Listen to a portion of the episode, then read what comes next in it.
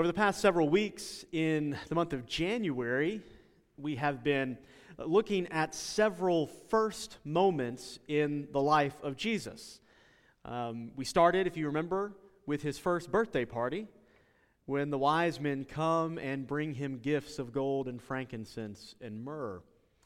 Uh, we looked at stories such as his first public appearance at the baptism in the River Jordan by his cousin John. We looked at a first miracle he performed at a wedding in Cana.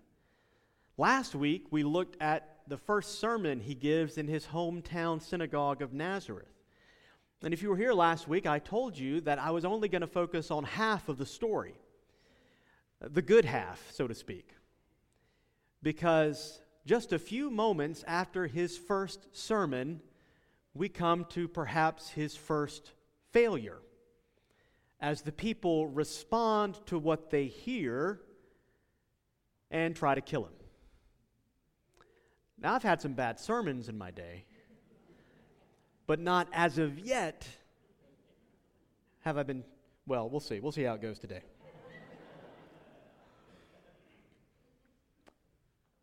if you do recall, the first sermon he gives is a sermon based off of the prophet Isaiah. He says, The Spirit of the Lord is upon me, anointing me to preach good news to the poor, recovery of sight to the blind, release of the captives, to proclaim the year of the Lord's favor. And at first, the people are amazed. Is this not Joseph's son?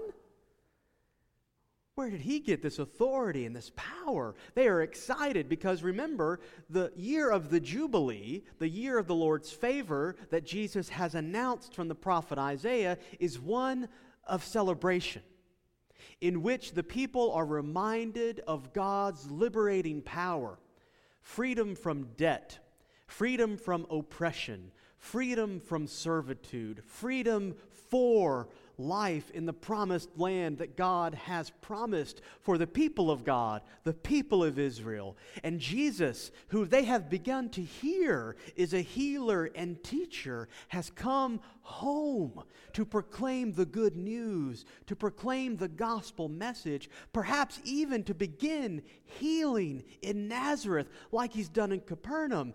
And Jesus, like a preacher who doesn't know when to quit the sermon, says one more thing. Oh, I'm not talking about y'all. He says, Doubtless you will claim the prophecy, Physician, cure thyself. He says, I know what you're thinking, good folks of Nazareth, that God has come for you and you only that all that we have been waiting for is fulfilled in your hearing and it's just for you. But, friends, I have to tell you something. God has been working far beyond just us for many years. And he does a typical preacher thing. He references two Old Testament stories as if we all know them, right? I know I've done this from time to time, and I'm sorry. I'll say, oh, that's just like uh, Elisha and the prophets of Baal, don't you know? And everyone nods their head like they know. So I'm, I know all of you know, but there are people who will listen to this recording later who aren't going to know. So I'm talking to them for a second, but all you good folk know these stories, right? He says it's just like the time when the prophet Elijah, in the midst of a famine that was striking the whole land, not just Israel, but a famine in the whole region, and he says, People of Nazareth, do you remember when that famine in the Old Testament that we read, that, that famine was striking the whole region, and there were widows hungry in Israel? And the prophet of God, Elijah, was sent not to the widows of Israel, but to a foreign woman in Zarephath of Sidon a widow woman who did not know Yahweh, who did not know the rites and rituals of Israel, who did not sacrifice at the temple, one whom you think God would not care one fig about, Elijah goes to her and feeds her and blesses her. And then the story of Elisha, his successor, who, do you remember when people are in need of healing? And there were many people in need of healing in Israel, but Elijah sent to heal Naaman the Syrian, a general of a foreign army. And Jesus brings up these stories as a way of letting the people of Nazareth know that God's love and care is so much larger than one people, one village, one community, one nation. That God's love and care and God's prophets and God's word is for everyone. And their response is to haul him out of the synagogue, catch hold of his robe, drag him through the streets of Nazareth, out to the edge of town, to a little high place on the side of a hill, to a cliff where they're going to throw him off. Why do you think that? Why do you think they are so angry at what they have heard. Part of it is they heard what they knew all along and didn't really want to be reminded of. That just because they had a special place in Nazareth, the hometown of Jesus, that that didn't give them any more special place in the kingdom of God. Now, for us, all the way over here in Mississippi, we think, sure, yeah. God's the God of Mississippi and the God of Nazareth and the God of Brandon and the God of Pearl. I mean, you know.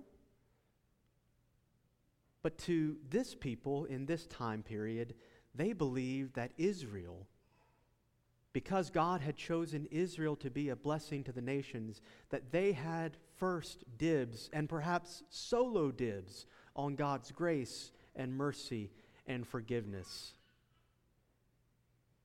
And Jesus was reminding them that while God loved Israel, God also loved all of the world. And that while Israel had a special responsibility, that that did not mean they were the only ones who would benefit. Now, again, I know that we've gotten past that the idea that we're the only ones God truly loves. But for those who perhaps still struggle from time to time, wondering if there are others that God loves and forgives and wants to be in ministry and relationship with, it's good to be reminded by Jesus that God hasn't changed his mind, but that we have forgotten how expansive God's love truly is. Of course, that's just one reason why they're mad. Another reason why they're mad is because Jesus has told some stories about people getting healing that maybe didn't deserve it. Naaman's not a great guy. Naaman's a general in a foreign army. Can you imagine God healing people who are bent on Israel's destruction? Now, Naaman's story gets better in the end, but at that moment, the people are reminded that people get forgiven who don't deserve it. Do you know that? People get forgiven who don't deserve it? And the people of Nazareth that day don't, they don't want to be reminded of that. We like to think bad people get what they deserve, and good people always get blessings. And that sounds nice, but it doesn't sound true, does it? Because the truth of the matter is, bad people sometimes get good things, and good people sometimes have bad days. And God seems not to be a respecter of persons when it comes to those to whom he desires to forgive and desire to love and desire to be in relationship with. The people of Nazareth are reminded that day that God forgives people who don't deserve it. Which means there's good news for the people of Nazareth if they can only hear that. But of course, they don't think they need forgiveness. And so they're angry. And so they drag Jesus out and decide to kill him. Of course, then, you know what happens next. Pastor Mike read the story. Jesus passes in the midst of them and escapes. Now, a lot of people point this out as some sort of miraculous um, uh, uh, disappearing act, as if Jesus can simply say, Poof, I'm gone. I think it's much more natural. And this is what I mean by this. I think people can be blinded by rage, whose anger and fear can literally keep their eyes closed. And in so doing, Jesus escapes easily. You can imagine in the fervor of the mob and the mentality that they're going to do this, people are shoving and pushing, and all of a sudden, who's got Jesus? Who's got him? No one's got him? Where'd he go? Now, I could tell countless stories of how I've gotten upset and mad and misplaced things and then blamed other people for it. Or how my perfectly reasoned argument sounds foolish in the midst of anger. How things that seem so clear to me don't make sense to other people because my fear and my anger and my disappointment clouds my good vision. And I think that's what happens this day in Nazareth. The people have been reminded that God loves everyone the people have been reminded that God will forgive anyone who needs or asks, and that they don't have a special hold on God's love, that it's much more boundless than we can ever imagine. And in their frustration and their fear and their anger, even their anger at themselves, blinds them to the living Lord in their midst, and they miss him. I think this can happen to the church in any age. When our anger and our desire to be special and the only ones God loves, that we can miss Jesus in our midst. So this morning, we're invited to gather around a table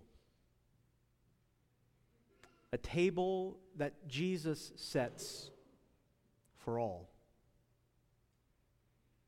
To remind us of a meal he shared with his closest disciples, even a disciple who had decided to betray him. A disciple whose anger and whose frustration clouds his own judgment. And Jesus offers bread to all, forgiveness to all, love and healing to everyone. And you may think there are those who might come to the table and don't deserve it. You may think you're one of those people who don't deserve to come to this table.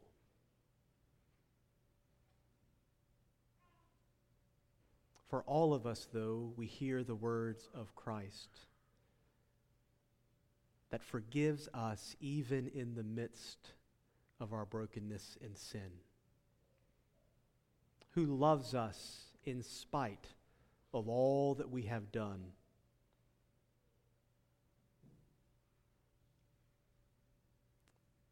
The miracle is that Jesus is here this morning. And I hope you keep your eyes open. And don't miss the fact that he's here. Will you stay by the cliff, angry and bitter and upset? Or will you lift your eyes to see Jesus walking ahead of us, bidding us to follow him to a life that never ends, a life of love and forgiveness, a life that leads to a world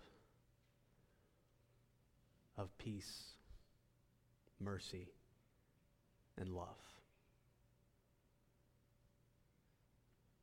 Amen.